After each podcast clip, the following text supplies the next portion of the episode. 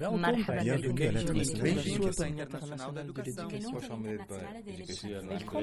Education International. Bienvenidos a la Internacional de la Educación. This is Ed Voices from Education International in Brussels. Global news, opinions, and more from professional teachers, educators, and advocates dedicated to policy education for every student. Muy buenas tardes, soy David Edwards, el secretario general adjunto de la Internacional de la Educación, acá en Accra, en Ghana, ah, con una persona muy especial para la IE, con Miguel Ángel Beltrán. Buenos días. Buenos días, David. Muchas gracias por garantizarme este espacio para poder expresar algunas ideas frente a todo este tema y esta preocupación por la libertad de pensamiento. Ah, muchas gracias, muchas gracias a vos. Yo sé que no fue fácil llegar aquí en Accra. ¿Nos puede contar un poco de la historia? En- es una historia, desafortunadamente, se repite un poco en, en tu vida, pero contanos un poco. Sí, fue, fue un trayecto bastante accidentado, pero gracias a la solidaridad, al acompañamiento, el seguimiento que se hizo desde la internacional, fue posible estar aquí y llegar. Y esta es una historia pues, que tiene ya una larga trayectoria, pues se inició desde el 2009, eh, cuando fui judicializado, acusado de ser eh, miembro e ideólogo de las FARC. y fui enjuiciado eh, con base en escritos míos, con publicaciones, entrevistas. Posteriormente yo fui dejado en libertad porque no pues, encontró ninguna prueba, porque no las existían. Eh, pero sin embargo se me inició un proceso disciplinario. Con ese proceso disciplinario fui destituido eh, de la universidad e inhabilitado por 13 años para desempeñar cargos públicos en Colombia. Posteriormente, como yo seguí en esta misma línea de publicación, de seguir denunciando, el proceso se reabrió, se continuó y en una segunda instancia fui condenado a ocho años eh, de cárcel. En esa segunda ocasión estuve un año y un mes detenido, privado de la libertad. Eh, anteriormente había estado dos años, o sea que en total estuve más de tres años. Y pues eh, realmente lo que posibilitó y facilitó que, que estuviese fuera fue toda la presión internacional. eh, pues tuve mucho apoyo de parte de la internacional, de los sindicatos filiales. En el caso colombiano, eh, asumió la dirección de una campaña por la libertad de pensamiento. em, tuve el acompañamiento también en, en Argentina de, CONADU, eh, en Inglaterra del sindicato de UCUS, eh, bueno, y en Irlanda, en Estados Unidos, muchos sindicatos filiales eh, colectivamente trabajaron para alcanzar mi libertad y efectivamente gracias a eso estoy aquí afuera. Sí, bueno, gracias, gracias. No, gracias también a ti, sos, estás afuera, porque también vos persististe. Te- Cada vez que escuchamos noticias tuyas, cada carta que escribiste, estamos leyendo, siguiendo, fue, fue muy motivador para nosotros de fuera del cárcel leer tus palabras y tus pensamientos. Pero estoy como reflexionando, cuando tú, tú reflexiones el por qué, am- amenaza tus ideas para el gobierno, para de, de Colombia para algunos intereses colombianos, ¿cuál, por, qué, ¿por qué tanta amenaza tus, tus ideas y lo que tú estás escribiendo? La raíz de, de toda esta problemática, esta persecución, tiene que ver con mis posturas frente al conflicto colombiano y mis análisis que he realizado. En Colombia desde hace muchos años vivimos en un conflicto armado y social que lleva más de medio siglo y eh, pues con el tiempo aquí solamente en Colombia se ha valido o se ha validado una versión de dominante, hegemónica sobre el conflicto. Y yo he hecho investigaciones, trabajos eh, que apuntan en otra mirada frente al conflicto, fundamentalmente mostrando las raíces sociales de ese conflicto, las causas objetivas que lo han generado, eh, también destacando cómo en Colombia se ha ejercido el derecho a la rebelión. Y, básicamente el sustentar esas posturas eh, pues me han señalado de ser eh, simpatizante y de hecho militante de las FARC. Solamente por analizar y hacer esas preguntas. Sí, parte de, mis eh, énfasis que he hecho, eh, porque yo soy un estudioso pues, del tema del conflicto y de las guerrillas en Colombia, siempre he planteado que hacer un estudio sobre una organización como las FARC implica em, hablar con los protagonistas, con las voces, digamos, de aquellos que están, es algo que está en Colombia estigmatizado y, y criminalizado, ¿no?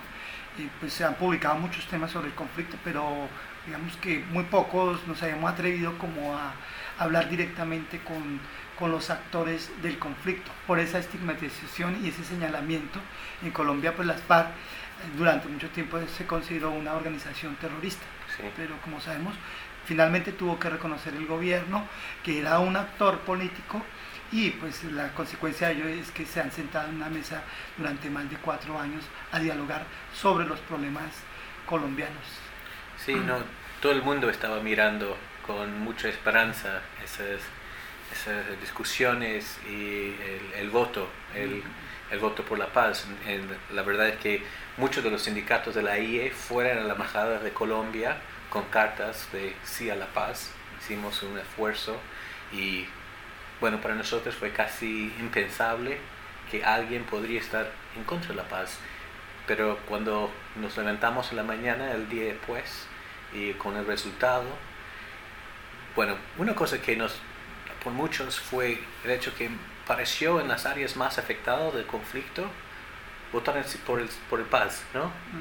Pero algunos, no, algunos se quedaron con, con el gobierno de Uribe, hizo toda una campaña contra. Y no sé si podrías, para, para gente que quizás nunca han, han, vivido, nunca han viajado a Colombia y que han visto esas noticias, y también la, la media de comunicación, cuando lo ves, el CNN, dicen, para mi gusto, un poco sesgado, dicen que bueno, es que no es sí o no la paz, es que sí, sí, no había retribución, no había penales, fue como bla, bla, bla, y mucha gente quería ver un poco más consecuencias y, no sé, yo, yo creo que fue un poco, no fue la, la historia total, lo que están escuchando eh, en otra parte del mundo. Me, gustaría si tú podías brevemente darnos tu análisis de lo que pasó y qué significa.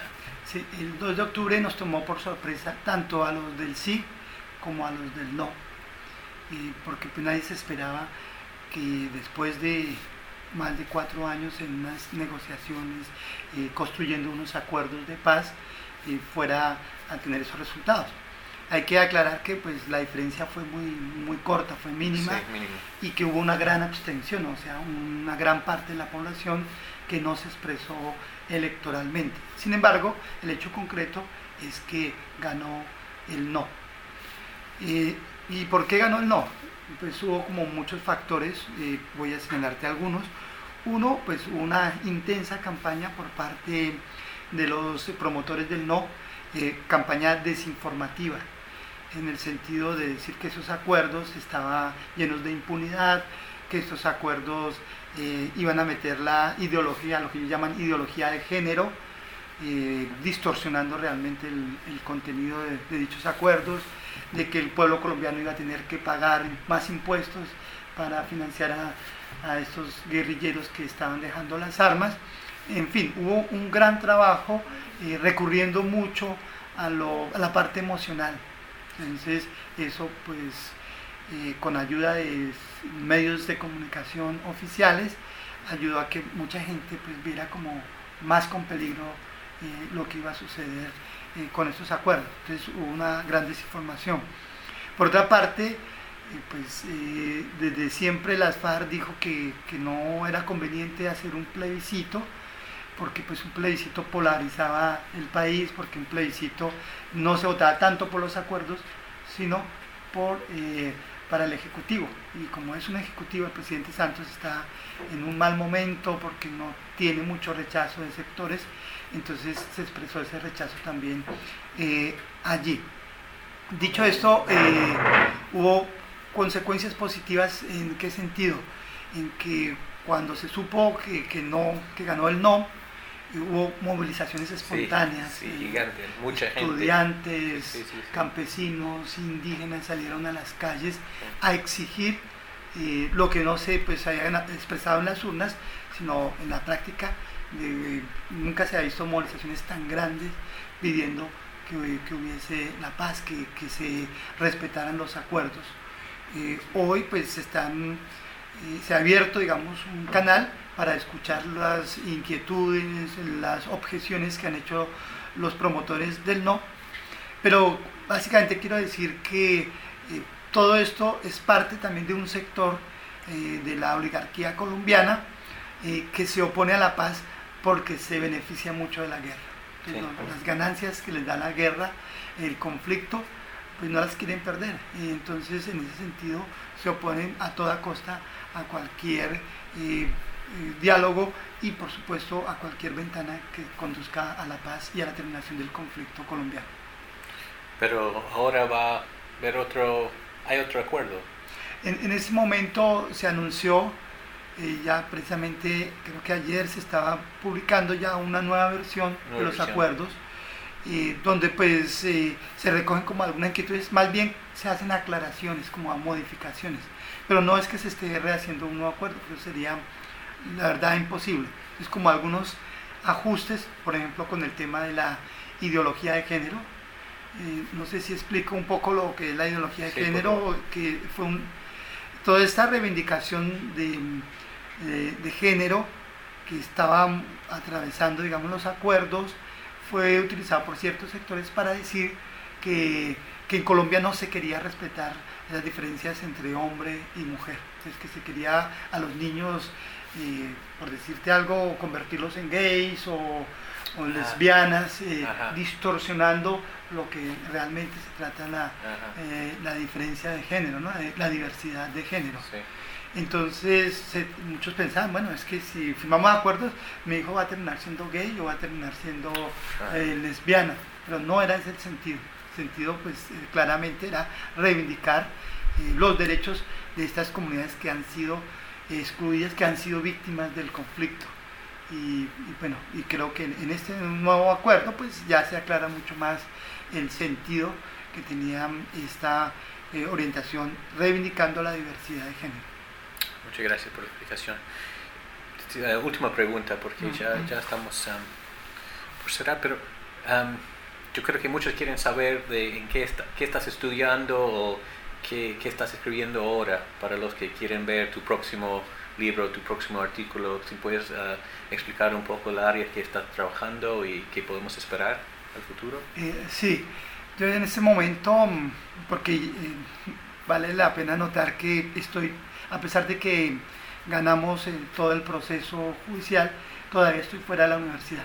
¿Todavía? Sí, o sea, yo fui retirado y destituido de la universidad. Se supone que al ganar el proceso jurídico, inmediatamente debía haber la revinculación, pero eso no sucede en Colombia.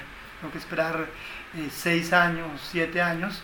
Esto es un eh, proceso, otro proceso eh, ya de tipo administrativo que tengo que realizar. Entonces, esa es la situación. Aclarado eso, pues entonces he aprovechado estos meses también para recoger un poco las experiencias de la cárcel, del trabajo con los presos políticos. Eh, entonces eh, realicé algunas entrevistas. Quiero eh, visibilizar un poco el tema de las cárceles colombianas. Es algo, es una caja oscura en Colombia, es algo que está totalmente invisibilizado, pero allí hay, es un nido de violación de los derechos fundamentales, de exclusión, donde se expresa en toda su magnitud el conflicto que ha vivido Colombia. Entonces, mi, mi apuesta ahora eh, investigativa va en esa línea. Muy bien, bueno, estamos esperando leer y escuchar más de vos. Como sabes, en, en la IE estás siempre en tu casa. Es, Muchas gracias. Sos, un hermano de corazón para nosotros y estamos muy felices que hiciste todo el esfuerzo de venir acá. Hablo, debería decir, cuando, cuando Miguel Ángel entró a la sala hoy por la mañana, había un, todos parados aplaudiendo, algunas personas llorando. Entonces representas un símbolo para la IE de lo que es posible. Entonces te agradezco mucho por tu humildad y por tu fuerza y por tus ideas y por tu solidaridad. Muchas no, gracias. No, muchas gracias a ustedes. Para mí fue muy emocionante y es, sigue siendo una emoción eh, estar, compartir eh, con, y ver cara a cara, face to face, y todas aquellas colegas, amigos, personas de la internacional que han estado moviéndose para sacar adelante este proceso. Eh, este es un triunfo colectivo y esa fuerza que tengo yo no es la fuerza mía, sino es la fuerza que da el colectivo y que da la solidaridad. cierto, es cierto. Muchas gracias a ti. Gracias. This was Ed Voices from Education International in Brussels, on the web at ei-ie.org.